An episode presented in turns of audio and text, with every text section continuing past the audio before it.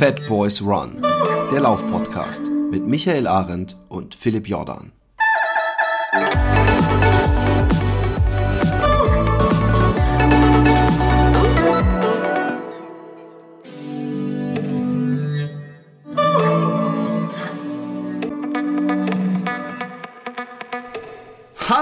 Herzlich willkommen, guten Morgen, guten Mittag, guten Abend, wo und wann auch immer ihr seid. Äh, Fat Boys Run jetzt mit einer tollen Interview-Folge. Äh, und zwar ähm, haben wir, äh, oder ich besser gesagt, zu Gast ähm, Dr. Stefan Frank ist sicherlich ein, ein, äh, einigen ein Begriff. Ähm, äh, ihr kennt ihn aus verschiedenen Laufpublikationen. Ich habe ihn heute zu Gast, weil er mit dem Ralf Kerkling zusammen ein Buch geschrieben hat.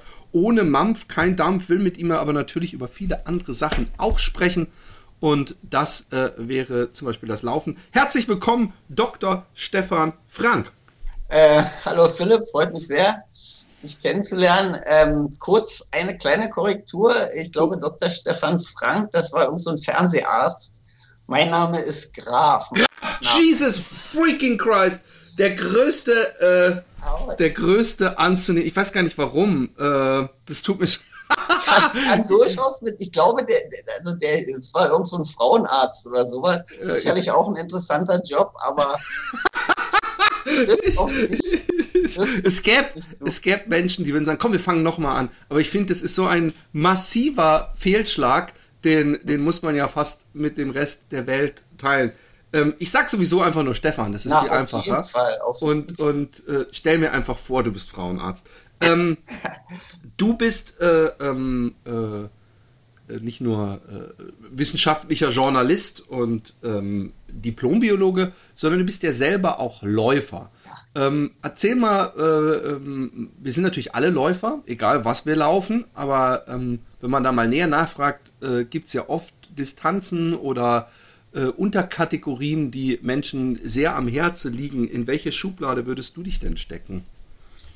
Ja, da muss man so ein bisschen vielleicht zurückgehen. Ich bin ja schon ein bisschen älter und äh, habe in der Zeit als Kind mit dem Laufen ein, angefangen, so Mitte der 60er Jahre, wo, äh, wenn man also im Park laufen gegangen ist, einem die Leute noch einen Vogel gezeigt haben. Ich bin damals als kleiner Junge mit meinem Vater, der, der da so ein bisschen Avantgardist war, immer schon mitgelaufen und äh, bin dadurch irgendwie zum Laufen gekommen. Äh, das wurde für mich so, so ein Begleiter wie für andere Leute Szene putzen, sage ich mal. Und was so viele Leute ähm, ein bisschen erstaunt, äh, die denken natürlich mal Läufer, und gerade wenn man es so lange tut, äh, dass man da irgendwie Wettkampfambitionen und das leistungsmäßig macht, habe ich nie gemacht. Ich bin eigentlich so, ähm, wie es in der, in der damaligen Zeit, so gerade in Berlin, wo ich aufgewachsen bin, wahrscheinlich 90 Prozent der, der Jungs gemacht haben, relativ früh zum Fußball gekommen habe das dann auch lange sehr intensiv gespielt, ja, auch durchaus leistungsmäßig, aber das Laufen ist immer so als Hobby, als Tagesbegleitung, war mir immer extrem wichtig. Aber wie gesagt, ich habe es nie als Wettkampfsport oder äh, mit irgendeinem Leistungsanspruch getan, sondern immer nur aus reiner Bewegungsfreude und ist wirklich bis heute so geblieben. Ja. Ich bin also niemand, der irgendwie äh, jemals nach einem Trainingsplan gelaufen wäre, sondern rein immer nach Körpergefühl. Ja. Ich bin auch keiner, der, also mich reizt es nicht irgendwie mit 40.000 anderen Leuten einen Marathon zu laufen. Ich äh, bin also so eine Lerche, die jeden Morgen es liebt, so ein Stündchen, vielleicht mal anderthalb Stündchen, aber das ist eigentlich so das längste der Gefühle, ähm, durch, durch, durch den Park zu laufen äh, und da mich auch nicht an irgendwelche Vorgaben von Apps oder Trainingsplänen zu halten, sondern ich mache das wirklich rein nach Körpergefühl. Ja, mal ein bisschen mehr Pace, mal bergauf, mal eben ein bisschen entspannter. Aber das ist im Grunde so mein, also mein, mein Impetus. Es ist wirklich so die pure Bewegungsfreude. Mir fehlt einfach was. Also wenn ich morgen mein, mein, morgens nicht meinen Lauf gehabt habe, dann kannst du im Grunde bei mir so den, den Tag vergessen. Okay, das ist schön, schön gesagt. Aber du hast äh, also erstmal zwei Aspekte. Ich finde es lustig, ich habe in dieser Corona-Zeit, habe ich, hab ich irgendwann ähm, beim Fernsehen gucken, habe ich gedacht, oh, mit einer Zeitmaschine in die Zeit. Und das war ein irgendein Doku über die 70er. Und dann habe ich gedacht, oh fuck, das war glaube ich noch die Zeit, wo man von der Polizei angehalten wurde, zumindest in den USA, wenn man äh, äh, laufen war, weil das für die Menschen damals noch keinen Sinn ergab. Und ich fand es lustig, dass du das noch praktisch miterlebt hast, dass Leute dachten, was macht der denn da? Äh, wo ist der Ball, dem er hinterher rennt? Ja.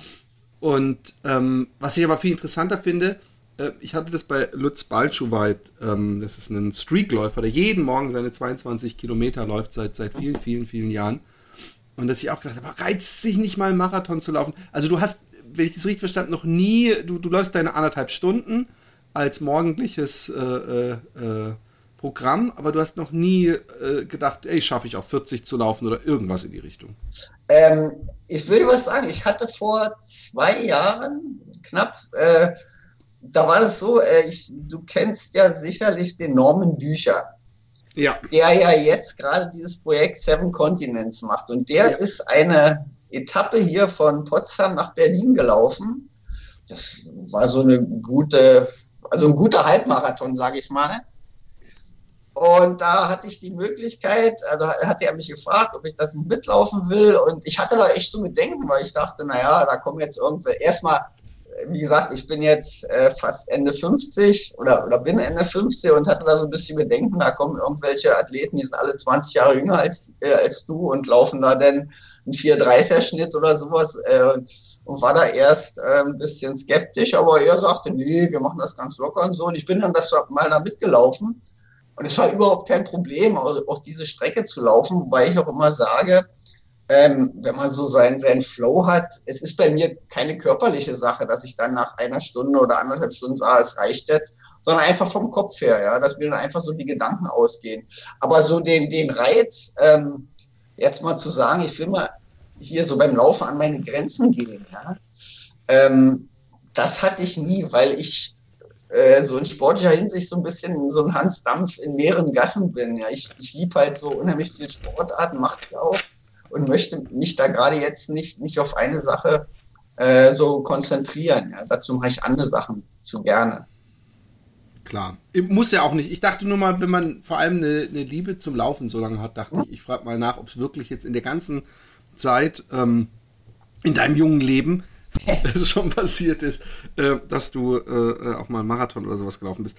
Ähm, ohne Mampf, äh, kein Dampf, optimale Ernährung für Ausdauersportler. Ähm, eigentlich hatte ich mir die Frage zurechtgelegt, hat dir ähm, deine Tätigkeit als äh, Diplombiologe mehr beim Laufen geholfen oder treibt dich das Laufen mehr an äh, in deiner wissenschaftlichen Arbeit, um Antworten zu finden, die sich beim Laufen stellen? Aber wenn du gar nicht so leistungsorientiert läufst, ist es ja wahrscheinlich nicht aus einer eigenen Motivation entstanden, oder?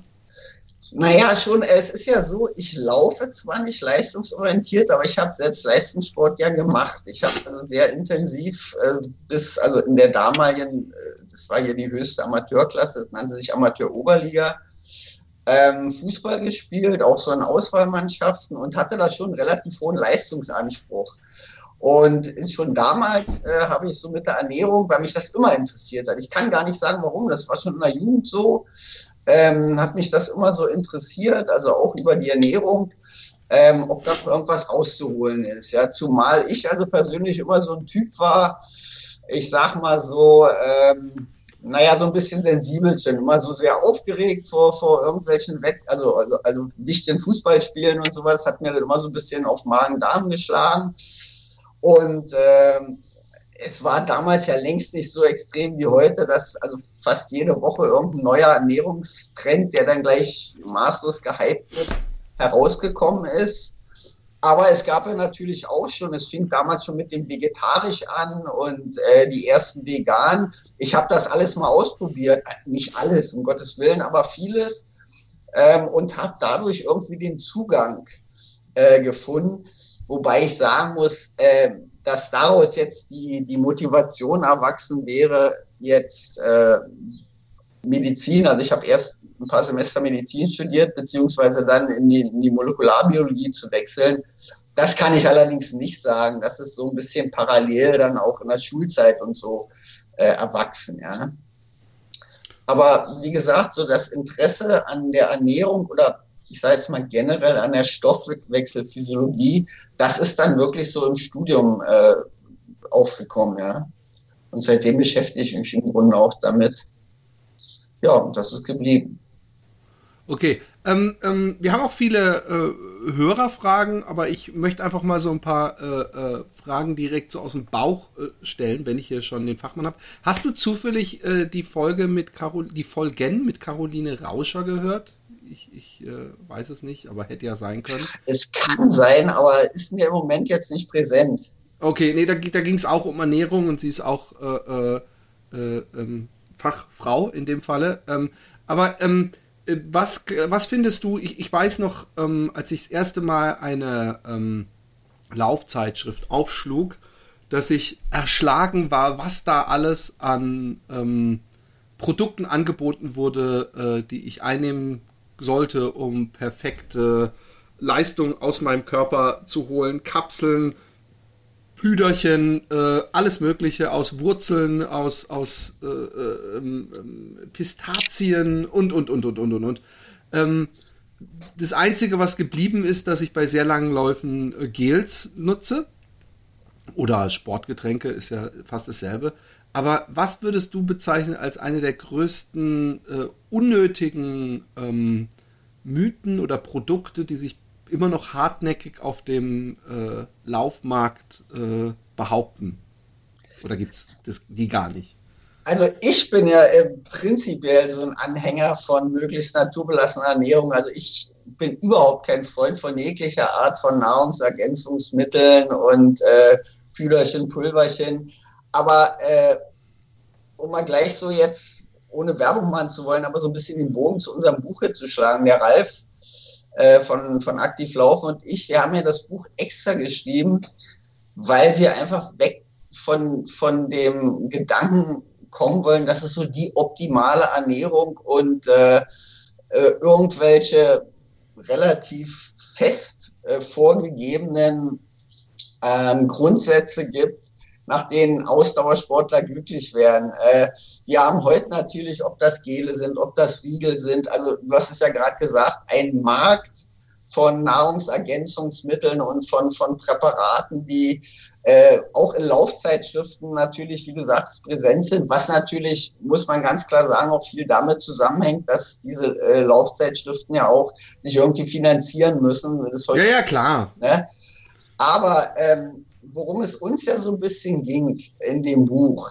Äh, es gibt ja nur wahrlich genug äh, auf dem Markt und äh, meistens wird immer eine Philosophie vertreten. Es ist ja heute extremer, als es jemals war, ob es äh, heute ketogen ist, Low Carb, High Fat, äh, vegan. Äh, es kommt ja, je, wie gesagt, jede Woche irgendwas Neues raus. Und wir wollten eigentlich mit diesem Buch ähm, das schaffen, worum es uns eigentlich beiden geht. Also im Grunde ist Ernährung eine hoch individuelle Sache. Es gibt ein paar Grundsätze, die jeder kennen sollte, aber dann letztendlich die Ausprägung, ja, die ist von so vielen individuellen Faktoren, sowohl seitens der Genetik als auch eben seitens der, das ist eine relativ junge Wissenschaft, seitens der Epigenetik, seitens des individuellen Lebensstils abhängig. Und davon ist es eben auch ganz stark abhängig, was ich in welcher Form zu mir nehme.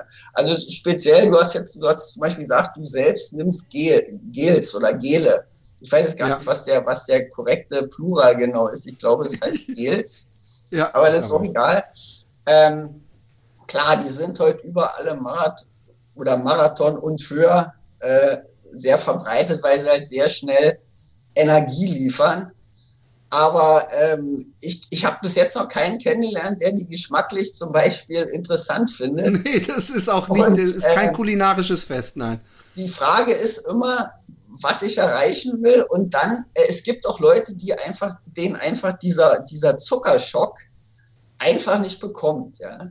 ja. Ähm, überhaupt, es gibt Leute, die vertragen feste Nahrung beim Laufen, also wenn es zum Beispiel um Riegel geht oder wenn es um Obst geht, also gerade so die gute alte Banane, die ist ja auch von, von einer Seite ähm, ein bisschen in die Kritik geraten, weil dann behauptet wird, ja, die belastet den Magen und es dauert zu lange, bis die Energie anguckt. Wenn man allerdings ein bisschen genauer hinguckt, dann weiß man, dass also gerade reife Bananen ja auch Traubenzuckeranteile enthalten, die sehr schnell, nämlich schon in der Mundhöhle resorbiert werden und dann relativ schnell Energie liefern, aber dann durch die durch den Fruchtzucker, der drin ist, dann auch verzögert. Also wie gesagt, dass der, unser eigentlicher Ansatz ist es, den Leuten klar zu machen und uns würde es freuen, wenn es uns mit diesem Buch gelungen ist, ähm, selbst praktisch in die Lage zu versetzen, ihre eigenen Körpersignale mal wieder zu erkennen, um dann herauszufinden, was ist für mich, nur für mich das Richtige. Das erfordert sicherlich ziemlich viel Eigeninitiative und auch Trial und, und Error im Training. Aber ähm, ich glaube, dass das ist dringend notwendig, ähm, einfach diese, diese Mühe aufzubringen ähm, anstatt äh, sich auf irgendwelche Apps oder, oder irgendwelche Ernährungsvorgaben, die also von irgendwelchen gerade gehypten äh, restriktiven Ernährungen äh, vorgegeben werden. Also wenn du mich jetzt nochmal fragst, äh, was, was hältst du für das, für das Unnötigste, äh, da kann ich kein einzelnes Produkt rausgreifen. Also ähm, weil, weil ich glaube, das muss jeder für sich entscheiden. Ja, ich würde jetzt, äh, also für mich wäre, wäre es unmöglich, also mir so, so ich habe das mal gekostet, also äh, ich, ich kriege so ein Gel gar nicht runter, ja. Aber ich würde jetzt nicht sagen, Philipp, also um Gottes Willen, jetzt verzichte bitte bei deinem nächsten Marathon auf Gels. Äh, das ist also furchtbar, da sind also Kurzkette Zucker drin und die sind ganz böse und sowas. Nein, würde ich nicht sagen wenn du damit zufrieden bist, glücklich und keine, keine, keine Übelkeitsgefühle gibt. Zumal in den Gels, glaube ich, äh, gerade langkettige Zucker sind. Ähm, naja, das ist meist, ist meist eine Mischung. Ne? Ja, genau. aber dadurch wird es ja auch. Aber ich, ich, ich, ich finde es super. Also erstmal, ich, ich wollte nämlich, als du sagtest, man kann das gar nicht so genau sagen, habe ich gedacht, so, jetzt danach stelle ich ihm die Frage, kann man dann überhaupt ein Buch schreiben, wenn das so individuell ist, was für alle äh, ähm, äh, äh, wo alle was dran haben, aber das hast du ja dann gerade eben selber äh, beantwortet, dass man eben äh, äh, da auf sich selber hören muss. Und das finde ich gut, das, ist, das hat was Ehrliches, dass ihr nämlich nicht sagt, wir haben äh, hier eine Formel drin, mit der ähm, kannst du fliegen. und egal wie und wie du beschaffen bist. Ähm, du hast über dieses Supplementieren ähm, kurz gesprochen. Ich, ich bin ähnlich, ich supplementiere momentan Vitamin D, äh, einfach äh, wegen dieser Corona-Geschichte oder generell in Holland wird äh, zum Vitamin D-Supplementieren in den dunkleren Monaten zumindest geraten. Ähm, ansonsten supplementiere ich auch nicht, aber ich wurde von Micha gefragt, weil er das regelmäßig von seinen Athleten gefragt wird, ob man generell äh, ich, ich meine, ich kann mir die Antwort fast denken, ob man Eisen grundsätzlich supplementieren sollte als Leistungssportler. Also wir reden von Leuten, die dann äh, Ultra-Trails auf hohem Niveau laufen. Und ich nehme an, die Frage ist geboren dadurch, dass die öfter mal zu wenig Eisen haben. Ähm, was, was, äh, wie siehst du das? Naja, also zunächst, äh, es geht ja meist um Eisen und Zink. Ne? Ähm, da muss man ja Folgendes sagen. Das Problem bei Eisen und beim Zink ist es genauso. Es sind Metalle, Schwermetalle. Und die Evolution hat es nicht umsonst so eingerichtet, dass äh, diese, äh, diese Spurenelemente relativ schlecht aufgenommen werden können, um halt Überschüsse zu vermeiden weil die wirken absolut to toxisch. Also wenn du eine Schwermetallvergiftung hast, ist es nicht angenehm, um nicht zu sagen tödlich. Also ist es sicherlich ein Schachzug der Evolution, dass nur die überleben konnten letztendlich, die nicht zu viel davon aufgenommen haben. Die Kehrseite der Medaille ist, ähm, nehmen wir mal das Eisen, es ist halt gerade im Ausdauersport ganz entscheidend, weil es die Eisenbindung im roten Blutfarbstoff, im Hämoglobin übernimmt. Ähm, nun wissen wir gerade bei, bei Läufern, ist ja eine altbekannte Sache, äh, dass neben einem etwas erhöhten Eisenverbrauch auch Eisen bei sehr langen Strecken auch rein mechanisch äh, in, in der Fußsohle äh, kaputt gemacht wird. Ja? Also da werden rote Blutkörperchen zerstört, da geht Eisen verloren. Ähm, sicherlich gehört Eisenmangel äh, zu den häufigsten äh, Mangelerscheinungen Wobei heute hinzukommt, äh, dass eben sehr viel Leute ja so auch mittlerweile irgendwelche restriktiven Ernährungsformen praktizieren, auch wenn es jetzt nicht ganz so viel sind, wie es uns manchmal die Medien äh, äh, vorspielen wollen. Also ich gehe jetzt mal davon aus, äh, um auf die Frage von dem Michael zu kommen, ähm, dass wir hier aber von jemandem ausgehen, der sich also jetzt, sag mal, omnivor vernünftig ernährt. Ähm, also jetzt nicht generell zum Beispiel auf tierische Produkte äh, verzichtet, weil äh, man kann sagen, was man will. Ähm, die einzelnen Produkte, die das Eisen in der Form präsentieren, wie es in unserem Blutfarbstoff eingebaut ist, ist das zweiwertige Eisen, das sogenannte Hämeisen, das wird halt von tierischen Produkten geliefert. Nicht? Da ist letztendlich das Fleisch, sogar das rote Fleisch, ist im Grunde äh, der beste Lieferant, was nun nicht heißt, dass man nun Fleischberge vertilgen sollte. Ja. Ähm, ist klar, wir haben heute die Diskussion äh, mit dem Fleischverzehr, die ist berechtigt. Bloß man muss da wirklich unterscheiden, einmal zwischen der ethischen Komponente, ganz klar, und der gesundheitlichen Komponente. Ja. Und äh, bewusst, also finde ich, wenn wir jetzt über Ernährung sprechen, sollten wir uns jetzt nur auf den gesundheitlichen Aspekt konzentrieren. Und da bin ich der Meinung, das ist eigentlich auch recht gut bestätigt, wenn man sich ausgewogen ernährt und auch regelmäßig tierische Produkte zu sich nimmt, nicht im Übermaß, dann gibt es normalerweise auch äh, bei der Eisenversorgung kein Problem. Vor einer generellen Supplementierung würde ich warnen, weil, wie gesagt, äh, das Eisen äh, ist bei, bei Dauersupplementierung äh, gefährlich, weil Überdosierung dort zu äh, Ansammlung, zu, zu, zu Eisenspeicherung in, in Organen führen kann, wo es nicht hingehört. Und es hat zum Teil ähm, sehr unschöne Folgen, ähm, zumal Supplementierung per se, also oral über Tabletten oder Präparate, sehr, sehr oft ähm, Magen-Darm-Beschwerden macht. Ja? Also ich kann dazu auch eigene Erfahrungen äh, berichten. Ähm, ich hatte selbst schon mit dem Problem äh, ziemlich heftig zu kämpfen, weil ich war so in jungen Jahren äh, eher so ein bisschen untergewichtig, äh, und dann hatte ich ja auch diese Phase, da war ich so, so um die 20 rum und da habe ich das auch mal so ausprobiert, mich vegetarisch zu ernähren. Ähm, einfach, weil ähm, ich dachte so, ja, vorm Training, so, so, so tierische Sachen, die liegen ja noch ein bisschen stärker am Arm, probierst du mal aus, habe das ein paar Monate gemacht und habe also einen ziemlich heftigen Eisenmangel entwickelt, obwohl ich also pflanzliches Eisen, dieses dreiwertige Eisen, ähm, da habe ich genug Produkte gegessen. Ja.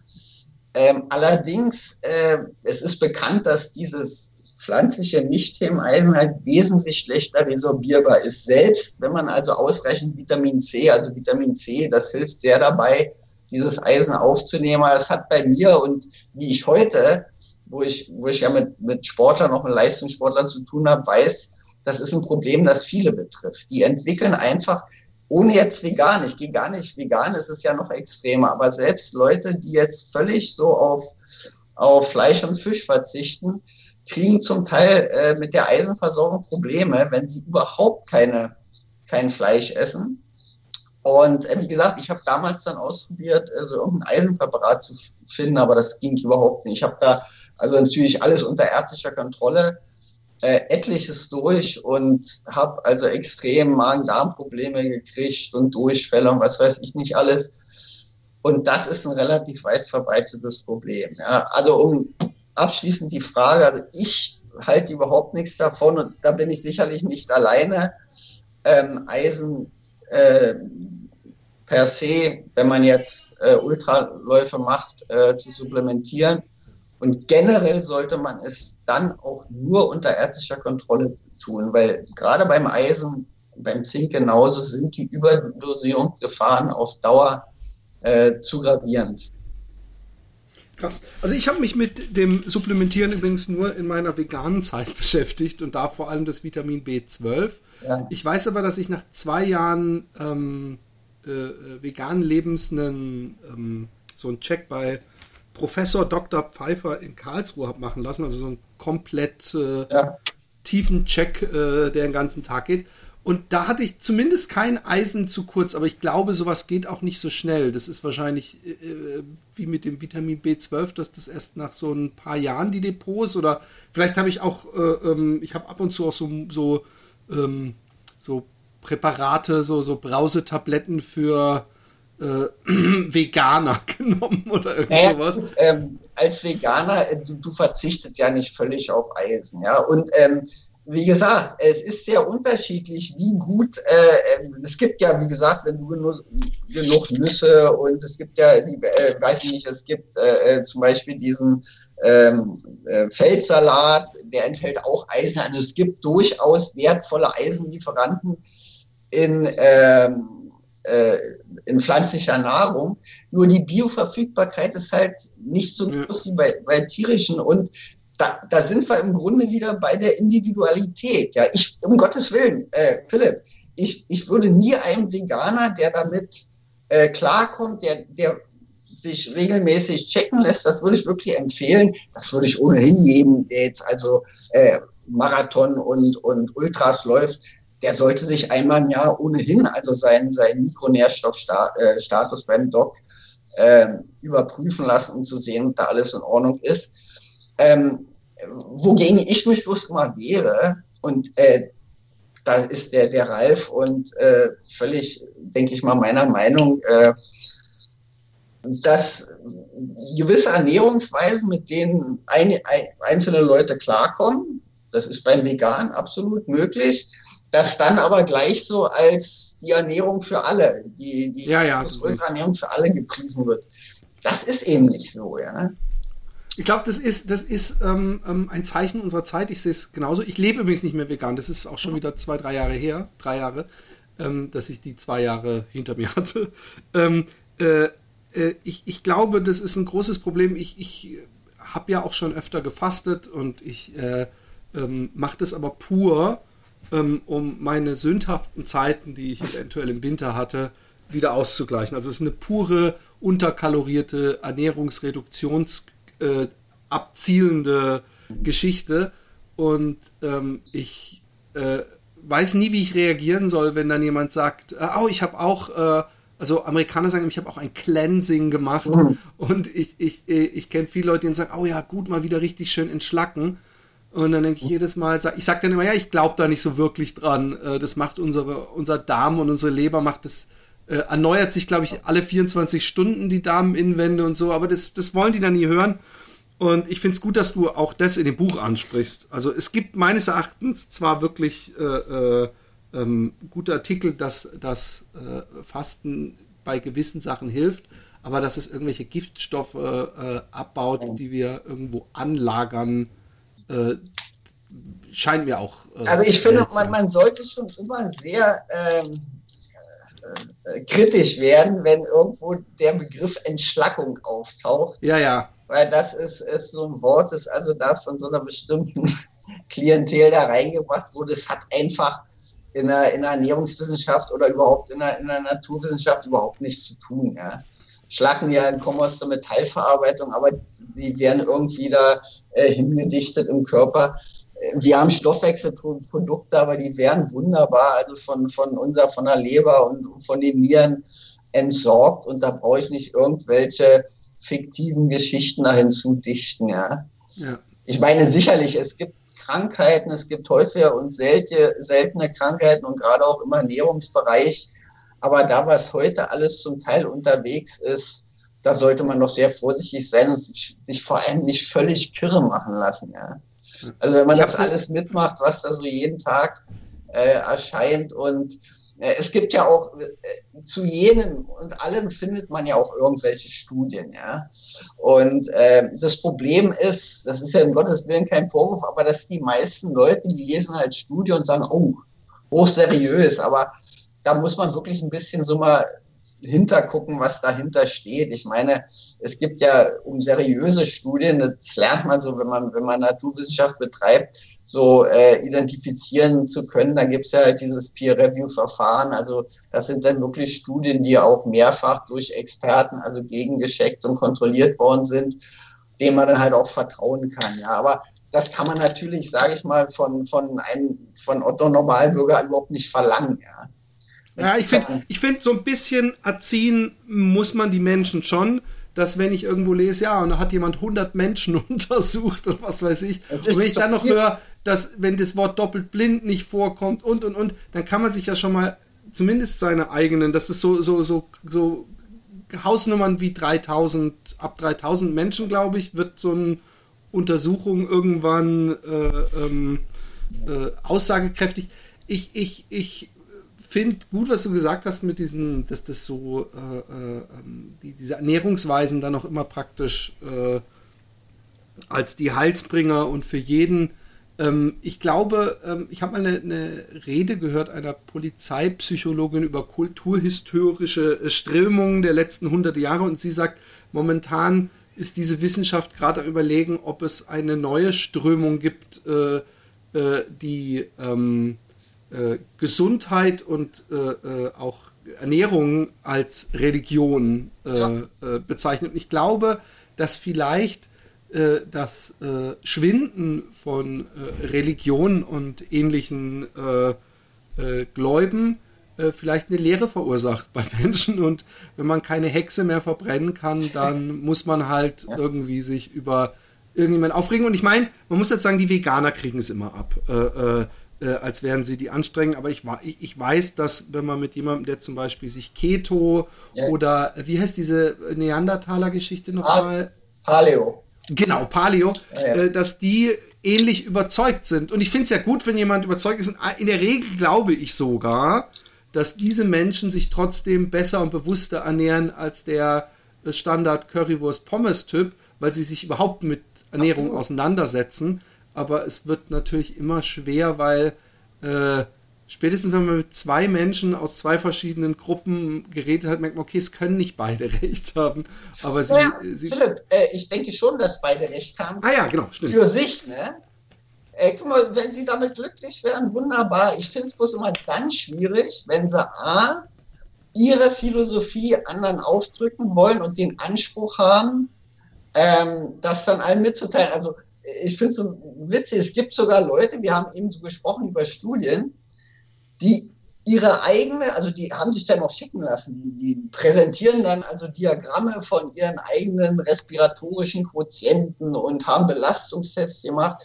Die stellen sie dann hin und stellen so dar, dass, als wäre das eine seriöse Studie. Nur von sich, von, einem, von einer individuellen Person. Und machen das dann zur Basis, das allen zu empfehlen. Und das finde ich schwierig. Ich finde immer zwei Sachen schwierig, wenn man das sogar noch mit missionarischem Anspruch dann verbreitet. Da geht es jetzt um Gottes Willen keineswegs jetzt nur um Vegan. Das ist ja heutzutage bei, bei fast allem so. Und die zweite Sache finde ich wirklich auch, das ist leider bei Vegan vielfach so. Ich habe da leider so eines Mal so hinter die Kulissen schauen können oder müssen. Ähm, so dann schon ihre vegane Lebensweise ihren kleinen Kindern schon auffropfen. Ja, ich habe da leider schlimme Sachen mal sehen müssen, was so kleine Kinder für Schäden entwickelt haben, die gezwungenermaßen, also ohne eigene Chance, ja, ähm, vegan schon ernährt wurden und eben nicht aus die, auf diese unbedingt notwendige Supplementierung geachtet wurde.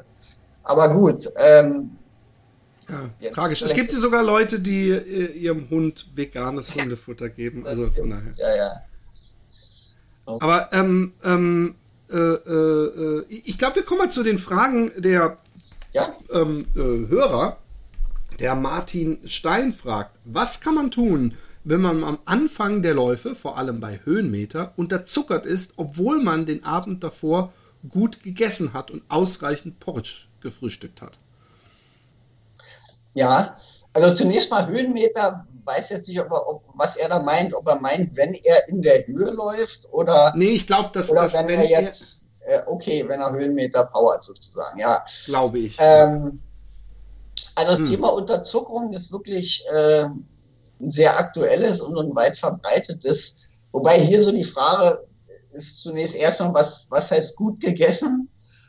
Ähm, ich nehme an, also ich denke mal, es wird, wird ja von einem äh, Läufer kommen, der auch ein bisschen Erfahrung hat.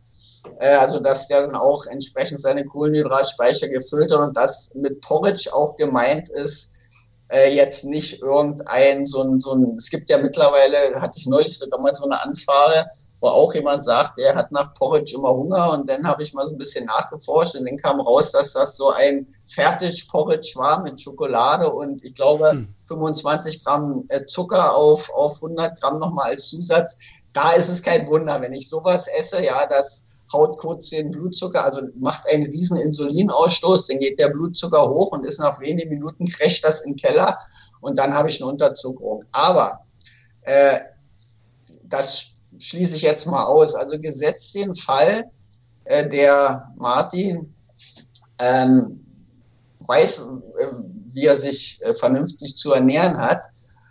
Und trotzdem das also ganz regelmäßig auftritt, dass er also relativ, also ich, ich nehme auch immer an, dass also sein Frühstück jetzt nicht sechs Stunden zurückliegt, ne? sondern dass da ja, nee, zwischen, nee, zwischen dem Frühstück und, und äh, dass er wieder unterzuckert ist beim Beginn seiner Belastung, also eine relativ äh, kurze Zeitspanne liegt. Dann gibt es also eine ganze Menge äh, möglicher Ursachen, die er am besten wirklich mal zunächst mal mit einem Besuch bei seinem Hausarzt abklären lässt und einfach mal eine Serologie, also ein großes Blutbild machen lässt und dabei ins, insbesondere mal seinen Blutzucker kontrollieren lässt und vielleicht auch mal äh, dann so ein 24-Stunden-Ding, äh, so eine Messung mal machen lässt, um zu sehen, ob vielleicht wirklich da irgendwas mit der Blutzuckerregulation. Es gibt eine ganze Menge Leute, die laufen, also den, den sieht man es also äußerlich überhaupt nicht an, die sind schlank und, und sportlich aber die haben halt veranlagungsbedingt irgendwie so ein Prädiabetes, dass da irgendwas mit der Insulinausschüttung nicht funktioniert, nicht, nicht korrekt funktioniert. Was auch immer wichtig ist, was, was aber im Rahmen von so einem großen Blutbild gemacht werden kann, sind die Schilddrüsenhormone, weil die also ganz äh, großen Einfluss auf den ganzen Energiestoffwechsel nehmen. Und das dritte, auf jeden Fall auch mal Mikronährstoffstatus kontrollieren lassen. Es gibt ja dieses dieses Phänomen des Hidden Hunger, also des, des verborgenen Hungers. Ähm, gut, der ist in erster Linie, kennt man den so aus, aus Regionen der Welt, wo wirklich Mangelernährung herrscht. Äh, aber der ist auch eben bekannt, gerade so im Leistungssportbereich, wenn äh, der Mikronährstoffstatus so ein bisschen aus den Fugen, also aus der Balance gerät. Und das reicht da aus, wenn so eine Mikronährstoffe da eine Unterversorgung vorliegt, dann kann es wirklich so zu Heißhungerattacken kommen. Also die Sachen würde ich ihm unbedingt mal empfehlen. Ähm, äh, er muss sich aber, wie gesagt, wenn, wenn das wirklich so eine Sache ist, das ist manchmal so ein bisschen die Suche nach dem Stecknadel im Heuhaufen, weil gerade so bei der Sättigung und der, bei der Entstehung des Hungergefühls, also auch so von Heißhungerattacken, da eine ganze Menge Hormone so im, des, des Magen-Darm-Trakts eine Rolle spielen. Also es gibt ja diesen, diesen Klassiker, dieses Sättigungshormon, das Krelin, das also in der Magenschleimhaut produziert wird, aber ähm, es gibt da auch äh, so im Darm äh, eine, eine Botenstoffe, die werden Inkretine genannt, das sind so gastrointestinale Hormone und die sind ganz entscheidend für die Stimulation der Bauchspeicheldrüse und äh, die steuern auch neben der Füllung des Magens das Hungergefühl und äh, haben auch äh, Auswirkungen auf äh, die Geschwindigkeit der Magenentleerung. Das heißt, diese Sachen sollte er gegebenenfalls mal kontrollieren lassen. Äh, dann weiß ich natürlich nicht, was häufig auch, also so Heißhungerattacken macht, ich weiß nicht, ob er vielleicht irgendwelche Medikamente, das muss nicht Schlimmes. Äh, manche Leute heutzutage, nehmen äh, irgendwelche, was weiß ich, so Serotonin-Wiederaufnahmehämmer oder sowas, weil sie vielleicht so ein bisschen äh, mit depressiven Verstimmung Probleme haben. Das sind alles so Sachen, die auf das Hungergefühl große Auswirkungen haben können.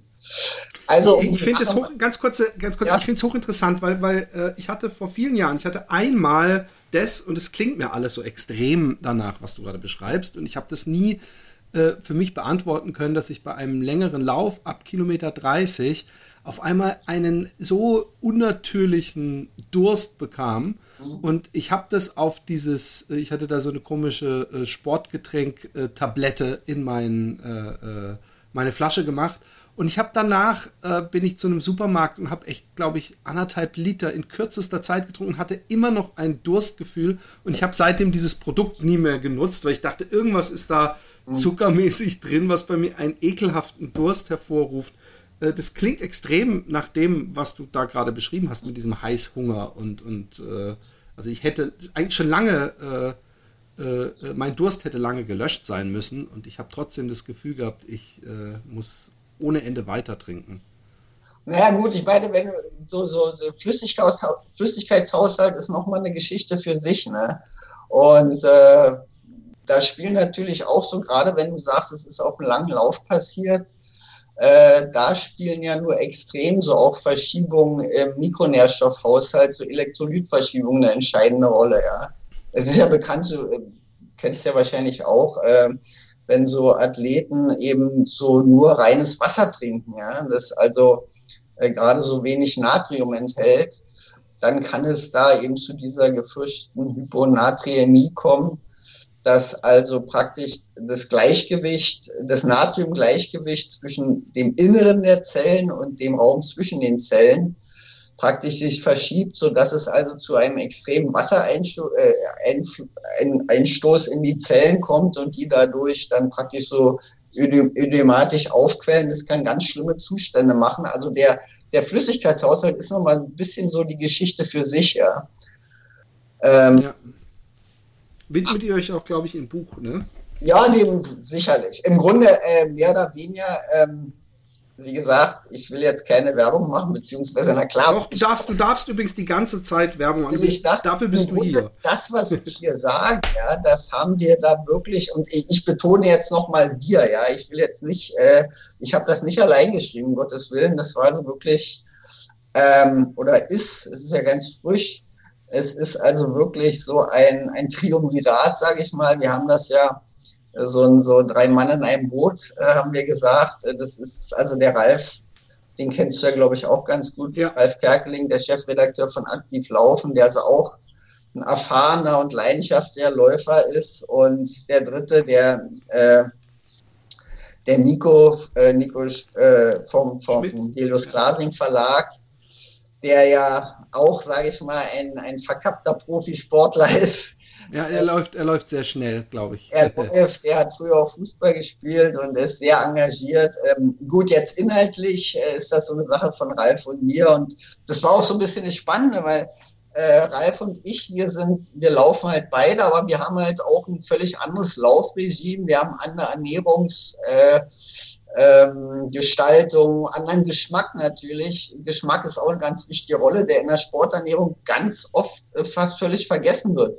Da geht es nur mal um Effektivität und so weiter, aber dass eine Ernährung auch schmecken muss, und zwar auch, wenn ich Leistungssport betreibe, das wird ähm, häufig äh, unter den Tisch gekehrt. Was ich bloß sagen wollte, also das, was ich jetzt hier so erzähle und was in unserem Buch steht, das ist also wirklich auch ein Gemeinschaftsprojekt, ja. Ähm, und was ich jetzt halt hier erzähle, auch stellvertretend für die anderen, das ist im Grunde auch, das kann man sogar ausführlicher in unserem Buch, äh, also da wirklich nachlesen. Ja. Ja, und es sind übrigens, äh, was ich auch jetzt noch gar nicht angesprochen habe, das kann man vielleicht auch mal ansprechen, es ist nicht nur ein Buch ähm, über äh, Ernährung im Sport, über Mythen, über äh, äh, es, es ist auch teilweise wissenschaftlich äh, mit, also es gibt auch irgendwelche Statistiken oder, oder äh, äh, Graphen, aber es gibt auch äh, Rezepte. Das ja. ist, finde ich, ganz wichtig, dass die Leute wissen, dass du, dass man auch gleich Beispiele hat, weil ähm, ich finde auch immer, der Spagat ist manchmal äh, zu groß zwischen, ey, diese Nährstoffe, diese Nährstoffe, diese Nährstoffe und danach muss man so überlegen, was, wie kriege ich das alles auf einen Teller gekocht, aber auch das habt ihr drin. Ähm, das haben wir drin. Und ähm, ich äh, gehe mal zur nächsten Frage. Der Peter Bollermann schreibt Ernährung nach einem Lauf zum Start der Regeneration. Da äh, äh, fragt er Kakao. Ich sag mal dazu, dass äh, deine Kollegin, die Caroline Rauscher, ähm, als wir sie fragten, was kann man als, ähm, wie nennt man die nochmal, die haben ja einen ganz äh, speziellen Namen, diese Regenerationsdrinks. Reload, oder ich weiß es nicht mehr. Drinks, ja. Genau. Ähm, dass, äh, äh, oder hat sie gesagt, anstatt sowas kann man auch einfach einen Kakao äh, äh, nach einem langen Lauf trinken. Das hilft genauso viel. Deswegen, ich sage das nur dazu, hat er das ja. wahrscheinlich in, in Klammer gemacht. Lange, langsame Läufe möglichst ohne Kohlenhydrate zum äh, Training der Fettverbrennung und zusätzliche Mikronährstoffe, Vitamine sinnvoll. Also die Frage haben wir wahrscheinlich vorher schon, obwohl nee, nicht, nicht als Supplement. Oh, nicht unbedingt. Ja, genau. Äh, ich lasse dich mal. Zunächst mal zur Caroline und dem Kakao kann ich ihr voll zustimmen. Äh, ganz einfach, also wir, wir wissen ja, es gibt relativ, ein relativ enges Zeitfenster, das sogenannte anabole Fenster, direkt nach dem Training, das etwa so eine Stunde anhält. Ähm, und in der geht es primär darum, biologisch hochwertiges Eiweiß zuzuführen. Warum? Weil, was bedeutet Regeneration? Wir wissen ja, dass gerade bei längeren Läufen, aber eben auch bei intensiveren Einheiten immer in der Muskulatur so kleine Fibrillen und äh, kleine Faserstrukturen kaputt gehen. Ja, das heißt, es muss jetzt eine Reparatur erfolgen, sowohl in, innerhalb der Muskeln als auch im ganzen Stoffwechsel geschehen. Ich habe Enzyme, die auf und abgebaut werden müssen. Ich habe ein Immunsystem, in dem äh, Eiweiße wirksam sind und all das äh, muss jetzt praktisch wieder aufgefüllt werden. Und da hat sich gezeigt, und es ist wirklich interessant, weil in dem Punkt ist wirklich die Studienlage sehr, sehr eindeutig, dass ich innerhalb der ersten Stunde nach einer Belastung Eiweiß zu mir nehmen sollte, und zwar biologisch hochwertiges Eiweiß. Was heißt biologisch hochwertig? Das heißt, dass ich eine gute biologische Verfügbarkeit von insbesondere den, diesen neuen essentiellen Aminosäuren äh, habe. Und das ist natürlich im Kakao durch den Milchanteil gegeben. Äh, gerade Milch enthält ja zwei große äh, Eiweißklassen. Das ist also das Molkeneiweiß und das Casein. Und die haben sich also wirklich bewährt äh, als biologisch hochwertiges Eiweiß. Also schon mal von Seiten des Eiweiß ist Kakao schon mal eine gute Idee. Die zweite Sache, die aufgefüllt werden muss nach dem Training oder sollte, sind die Kohlenhydratspeicher, also die Glykogenspeicher in der Muskulatur und in der Leber. Und äh, ja, da haben wir natürlich mit dem Kakao ähm, auch einen guten Lieferanten. Klar, wir haben im Kakao äh, relativ kurzkettige Kohlenhydrate, aber also an, an, an kurzkettigen Kohlenhydraten ist halt immer das Problem, dass die immer einen sehr, sehr starken äh, Insulinausschuss, äh, Ausstoß in der Bauchspeicheldrüse verursachen, der dann entsprechend eine heftige ähm, Blutzuckerregulation nach sich zieht. Also es ist immer so ein bisschen so eine Achterbahnfahrt, ist aber im, im Falle vom Kakao nicht so schlimm, da ich durch die Milch ja auch Eiweiß und Fett zu mir nehme. Und äh, gerade nach dem Lauf ist, ist, es der, ist es eh ohnehin kein Problem. Ähm, ähm, ja? Ich, ich habe eine ne, ne Frage, äh, du wirst wahrscheinlich nicht gerne hören. Ähm, wenn ich jetzt ähm, in einem Modus bin, wo ich noch immer möglichst äh, viel Gewicht verlieren möchte, äh, slash muss, ja. ähm, und ich laufe, dann hört man öfter mal, also gerade wenn ich jetzt äh, hochpulsig laufe oder irgendeinen Workout mache, äh, was, was meinen Puls in die Höhe treibt, dass dann so eine Fettnachverbrennung stattfindet. Übrigens, glaube ich, auch in so einem Fenster von einer Stunde oder so. Ja. Wenn ich dann in dieser Zeit diesen Kakao trinke, ähm, stoppe ich dann damit in irgendeiner Weise dieses weitere Fettverbrennen oder ähm, ist das unerheblich?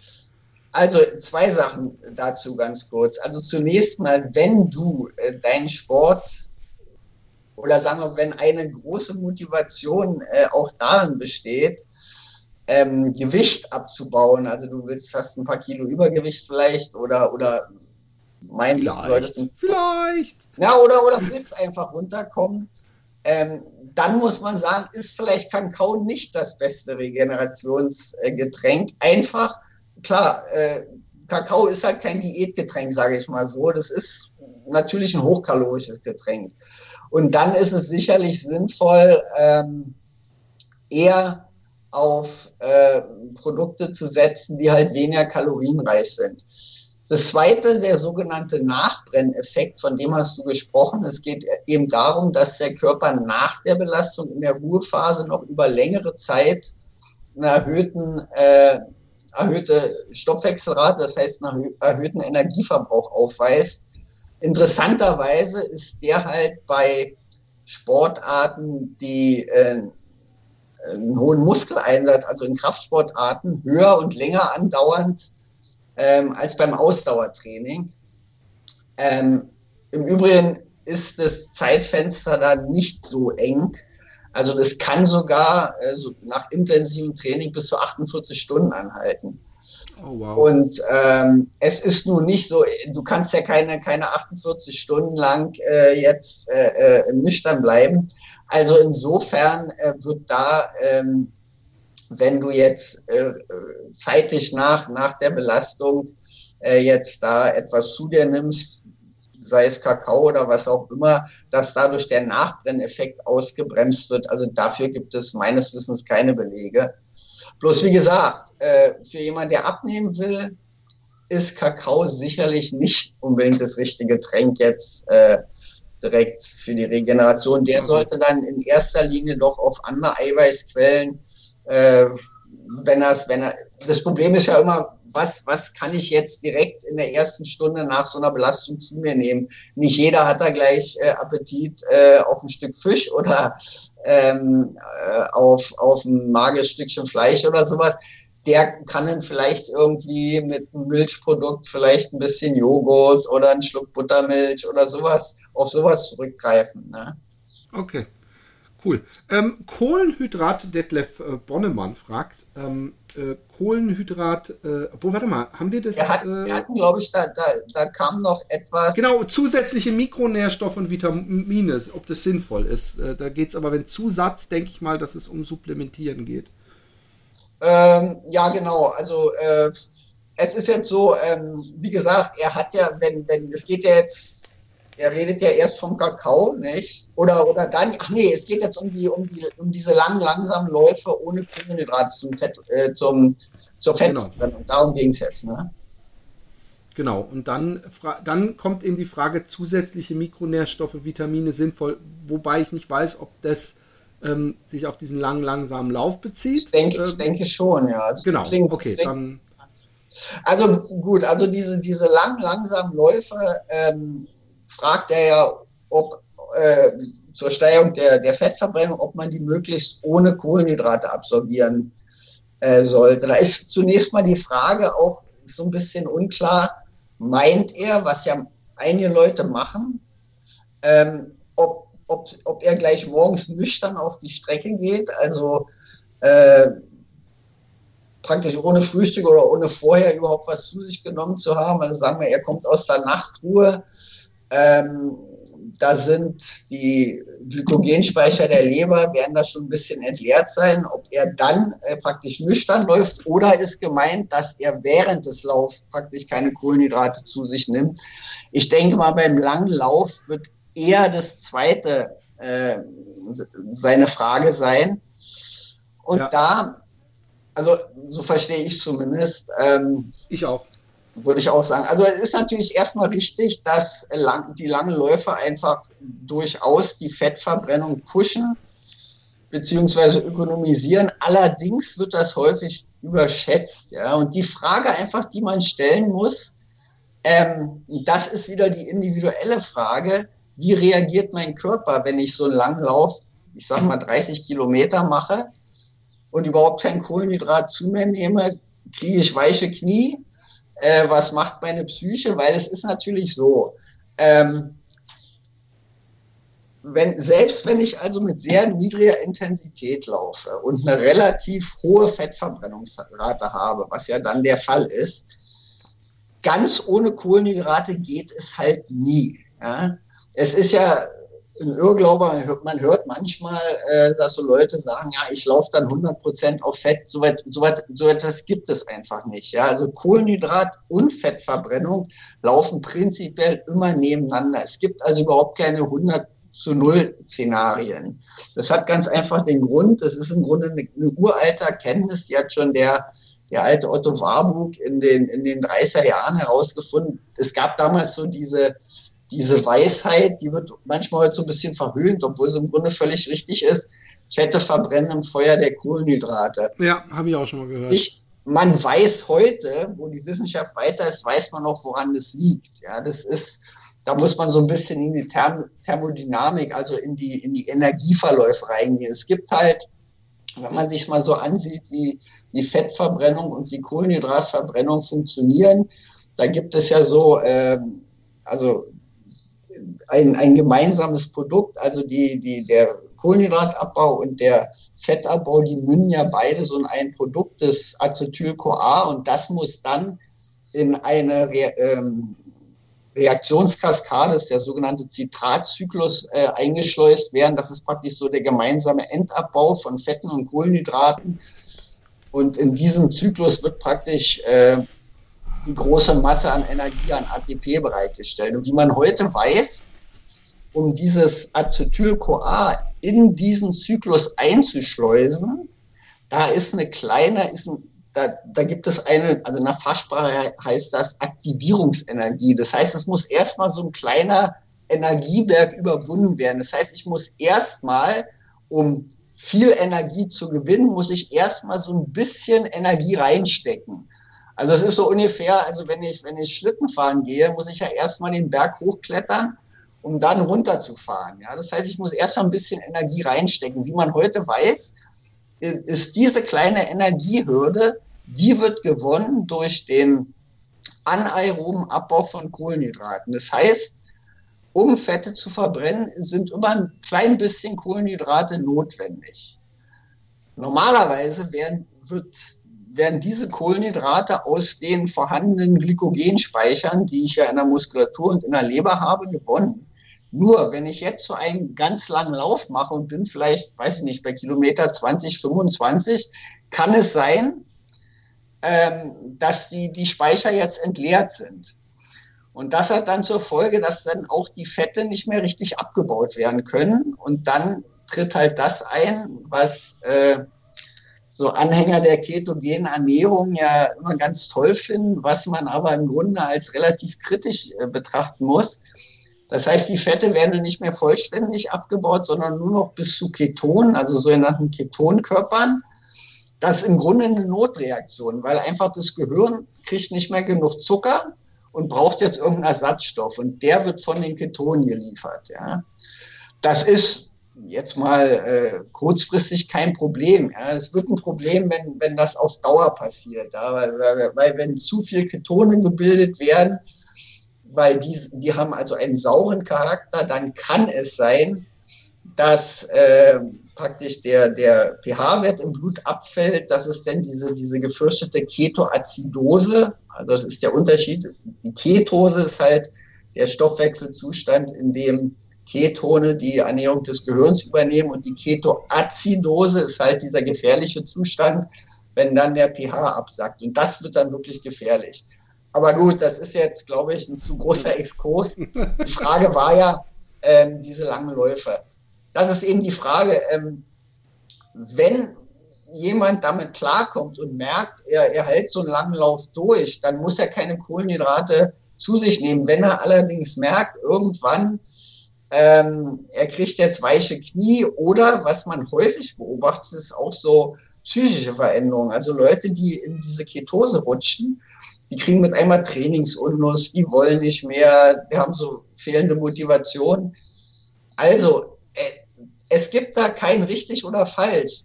Das ist wirklich Trial and Error. Versuch es, probier es aus äh, und sieh, ob es dir bekommt. Also ich würde es niemals empfehlen, jedem lange Läufe unbedingt ohne Kohlenhydrate zu machen. Ja. ja. Die Frage nach zusätzlichen Mikronährstoffen oder Vitaminen sinnvoll.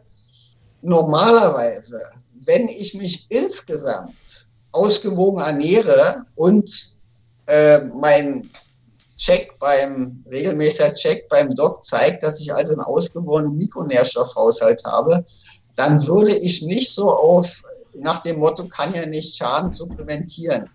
Weil normalerweise selbst der erhöhte ähm, ähm, Mikronährstoffbedarf von, ich sage jetzt mal, leistungsorientiert laufenden Menschen, der ist jetzt nicht so exorbitant, dass ich jetzt unterwegs da irgendwie supplementieren müsste.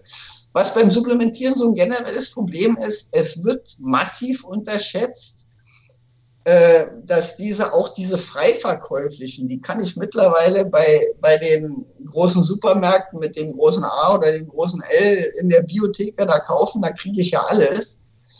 Bloß, ja, das Problem ist, die gelten halt als Lebensmittel und nicht als, als Medikamente. Und was eben wenig bekannt ist bei den Leuten, die machen zum großen Teil erhebliche Wechselwirkungen. Und die sind zum Teil nicht ohne. Und Überschüsse, gerade zum Beispiel so von, von fettlöslichen Vitaminen, die sich dann irgendwo im Fettgewebe ablagern, die sind nicht ohne. Also deshalb würde ich sagen, generell sollte man von Supplementen, sofern es nicht ärztlich kontrolliert oder ärztlich äh, äh, rezeptiert ist, sollte man prinzipiell die Finger lassen, wenn kein Bedarf besteht. Okay, aber damit meinst du jetzt nicht so Sportgetränke, die haben ja auch manchmal so Beimischungen, äh, äh, die man dann, was weiß ich, einmal alle zwei Wochen beim langen Lauf, äh, äh das meinst du damit nicht auch oder würdest du die da einschließen?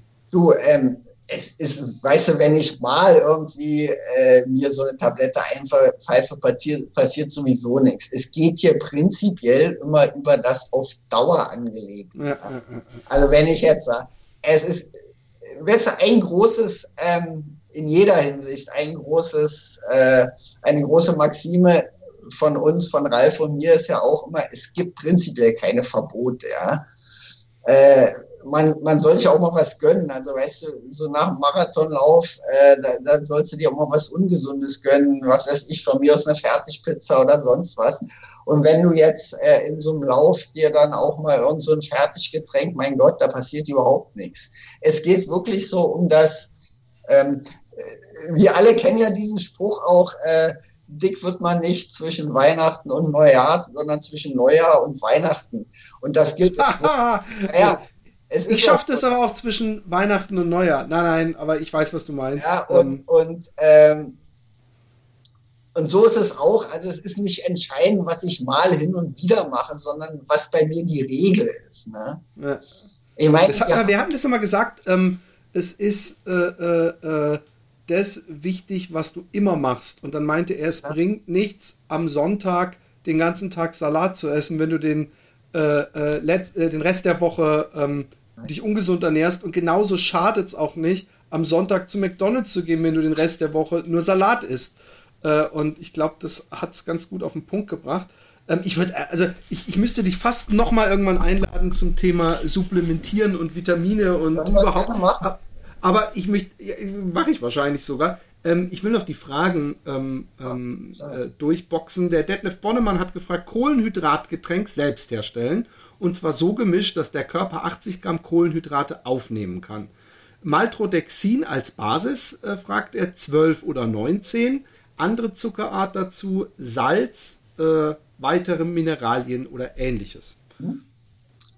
Also, ähm, Zunächst mal zu diesen 80 Gramm Kohlenhydraten. Das ist so ein Wert, der ja zum Teil so umgeistert. Also es gibt halt so, ähm, das hat man einfach gemessen, so als Anhaltspunkt, dass der Körper etwa ein Gramm pro Kilogramm Körpergewicht pro Stunde aufnehmen kann an Kohlenhydraten.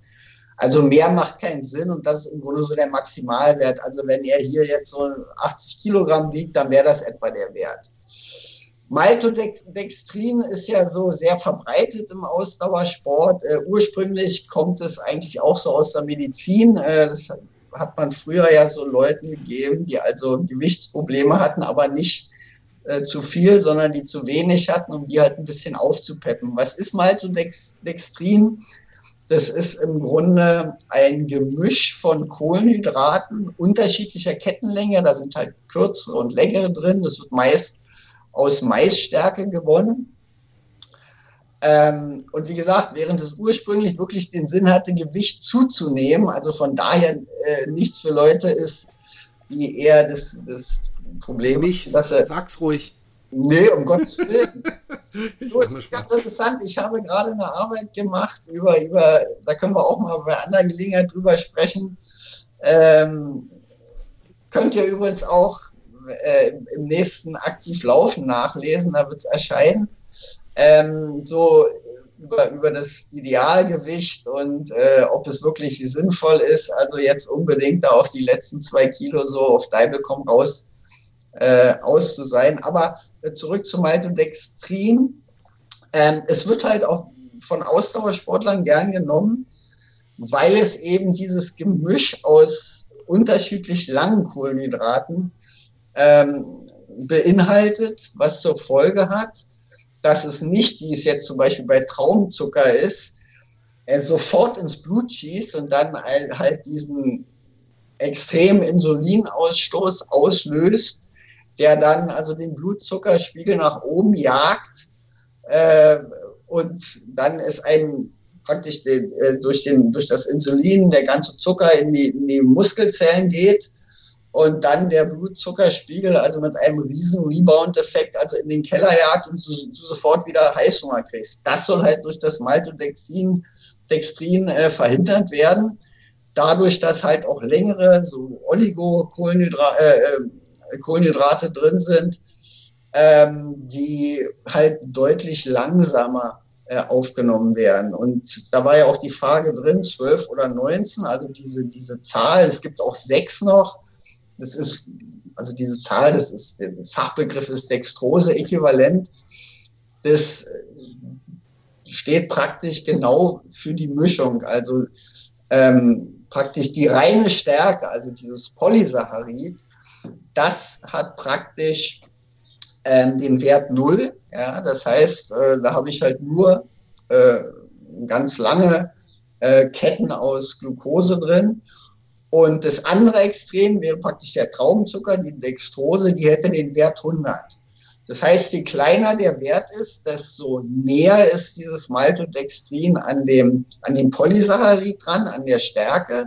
Und so höher der Wert ist, also in dem Fall das 19 ist das größte, desto ähnlicher, sage ich mal, ist es dem Traubenzucker. Und desto schneller werden auch die Kohlenhydrate aufgenommen. Was nun besser oder schlechter ist, kann man im Grunde nicht sagen. Also wenn es darauf ankommt, ähm, möglichst etwas schneller äh, Kohlenhydrate zu benötigen, dann sollte man eher 12 oder 19 nehmen. Wenn man halt ein Typ ist, wo der ähm, Blutzuckerspiegel nicht so, so, so, zu Kapriolen neigt, dann kann man auch eher das Sechser nehmen. Ja?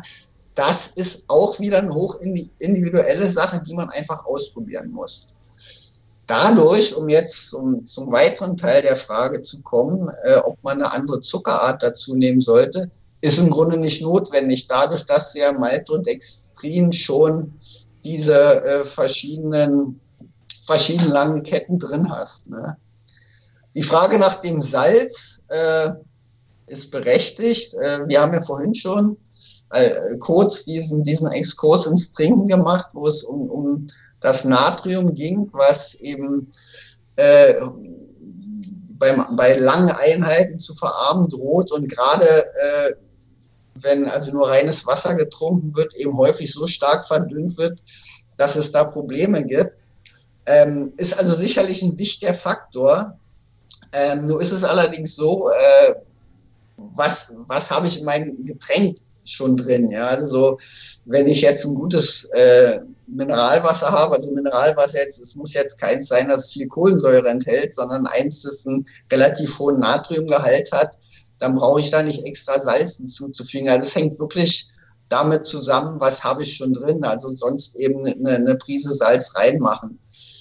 Weitere äh, Mineralstoffe, also kurz noch eine Sache, die mir hier aufgefallen ist. Ihr, ihr, stellt hier die Frage nach Mineralien. Das ist jetzt so ein bisschen was, ähm, sage ich mal, so unnützes Wissen vielleicht. Äh, es wird immer, also mich so als Wissenschaftler stört es immer ein bisschen, die anderen Leute nicht es wird immer von Mineralien geredet. Also Mineralien ist im Grunde der Begriff, äh, das gehört in eine, in eine Geologie. Ja? Also das sind so, Mineralien sind Steine, also wovon wir reden, sind Mineralstoffe. Also da sollte man unterscheiden. Es wird immer von Mineralen oder Mineralien gesprochen, also es geht um Mineralstoffe, also sowas wie äh, Magnesium, Natrium, Kalium. Ähm, da muss man sagen, gibt es im Grunde wirklich zwei kritische Mineralstoffe. Das ist einmal das erwähnte Natrium und einmal das Kalium. Warum? weil die sind ganz entscheidend für die, für die Erregungsleitung, also für die, für die äh, Leitung der Nervenimpulse in den Nerven, weil es gibt da so Membranpotenziale, also an den Membranen der Nervenzellen finden so, äh, werden so elektrische Potenziale aufgebaut, die für die Erregungsleitung wichtig sind. Und das ist ganz wichtig für die Arbeit des Herzens. Das heißt also, wenn es zu, zu Verschiebungen im Natrium- und Kaliumhaushalt kommt, dann äh, wird es kritisch. Also da sollte man wirklich drauf achten. Ja. Äh, das heißt jetzt nicht, dass man da jetzt unbedingt also Unmengen in sein Getränk reinmischen sollte, sondern dann geht es im Grunde auch wieder in erster Linie um eine insgesamt ausgewogene Ernährung, wo beides präsent ist. Ja. Wobei man da zum Beispiel, um jetzt noch mal kurz äh, den Bogen zu schlagen, gerade so, ähm, wo wir vorhin beim Kakao waren, ja, der ist in dieser Hinsicht übrigens auch ein sehr guter Lieferant, weil er also gerade äh, nach der Belastung ein guter, guter Kaliumspender ist.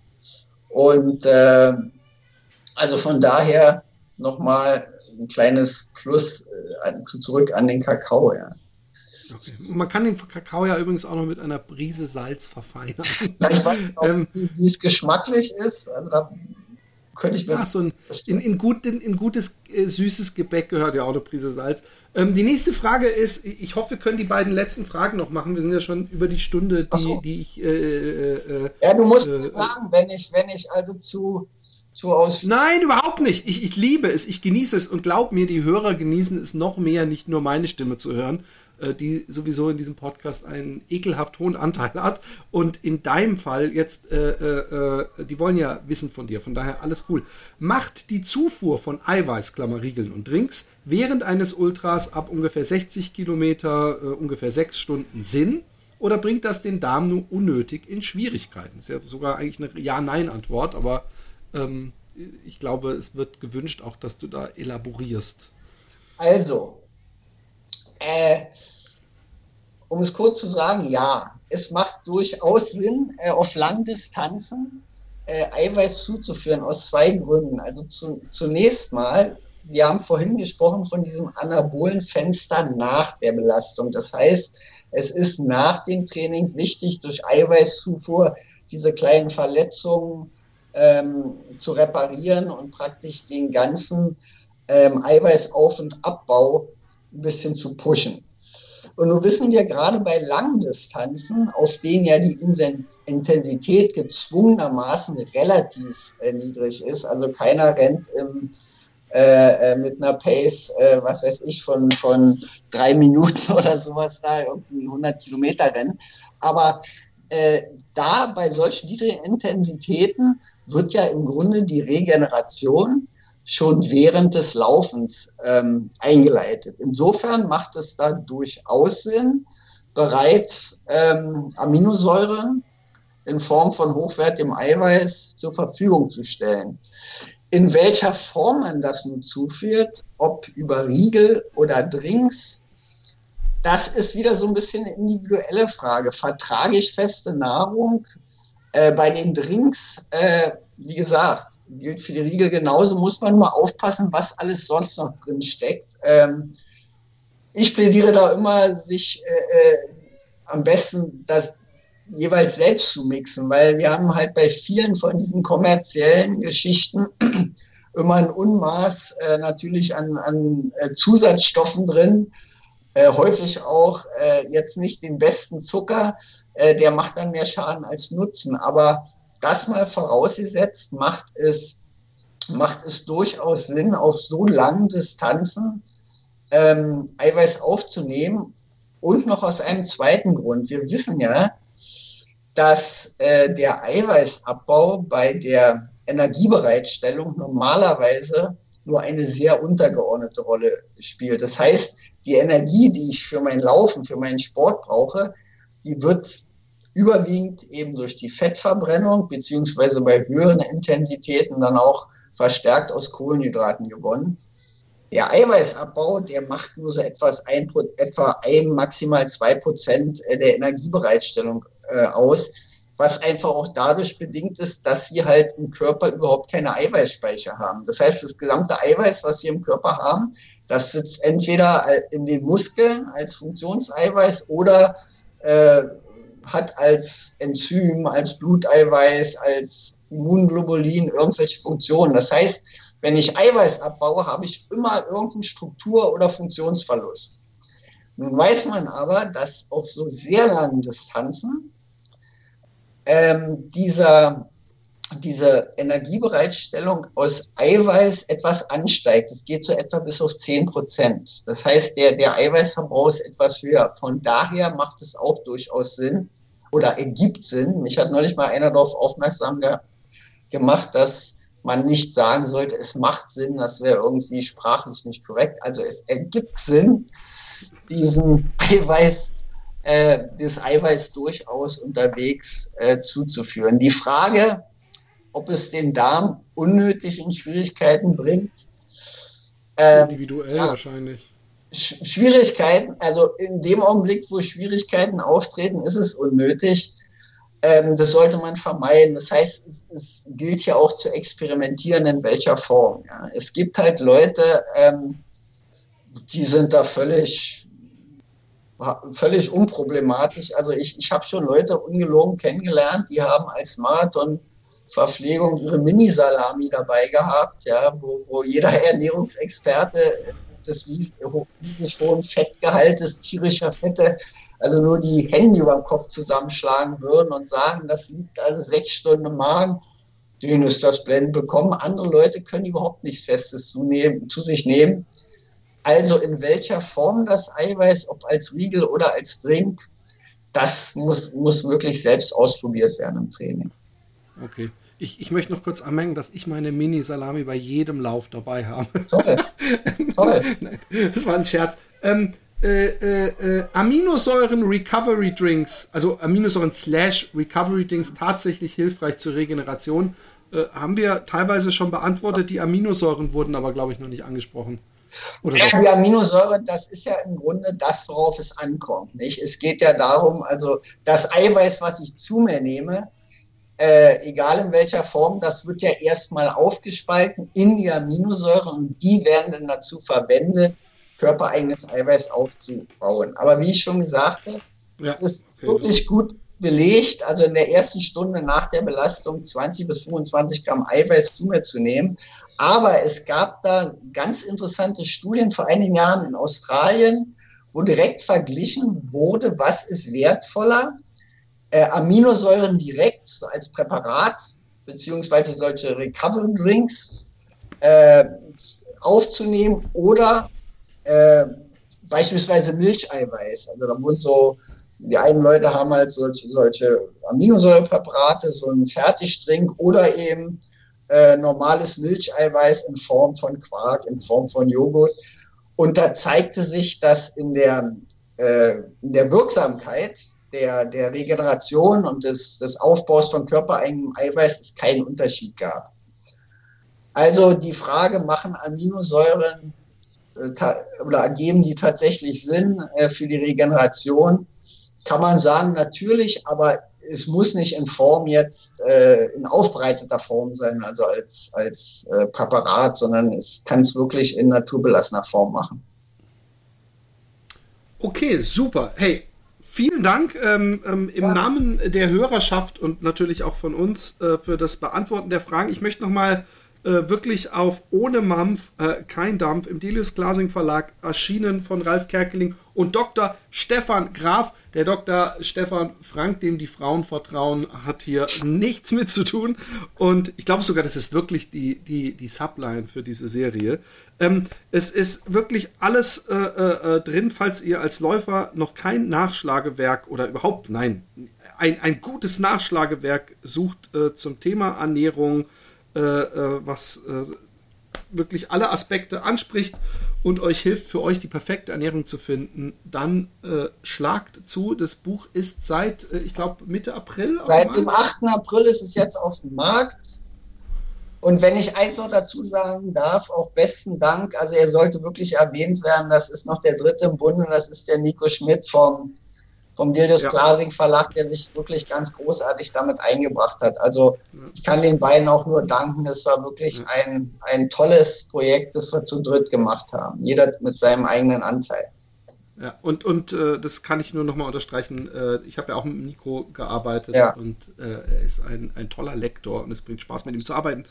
Ähm, Gibt sonst noch äh, etwas, ähm, ähm, also jetzt Werbung oder wie auch immer, äh, äh, Internetauftritte, äh, äh, Publikationen etc., wo man dich finden kann? Ja, also ich habe zum Beispiel bei Amazon Autorenporträt, äh, wo ich, wo ich ja auch, ich habe schon ein paar Bücher geschrieben. Ich schreibe auch regelmäßig für Aktiv Laufen und für einige andere Laufzeitschriften.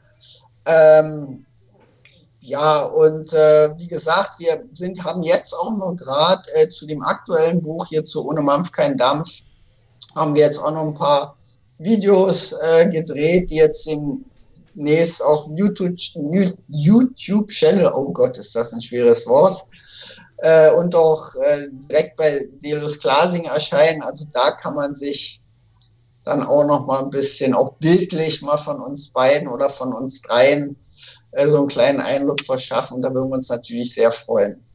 Ja, äh, schaut euch das an und äh, vielen Dank und wie gesagt, äh, vielleicht machen wir noch mal eine äh, ja. gemeinsame Folge. Es würde mich freuen. Prima. Das hat mir großen Spaß gemacht. Tschüss. Tschüss und besten Dank. Tschüss.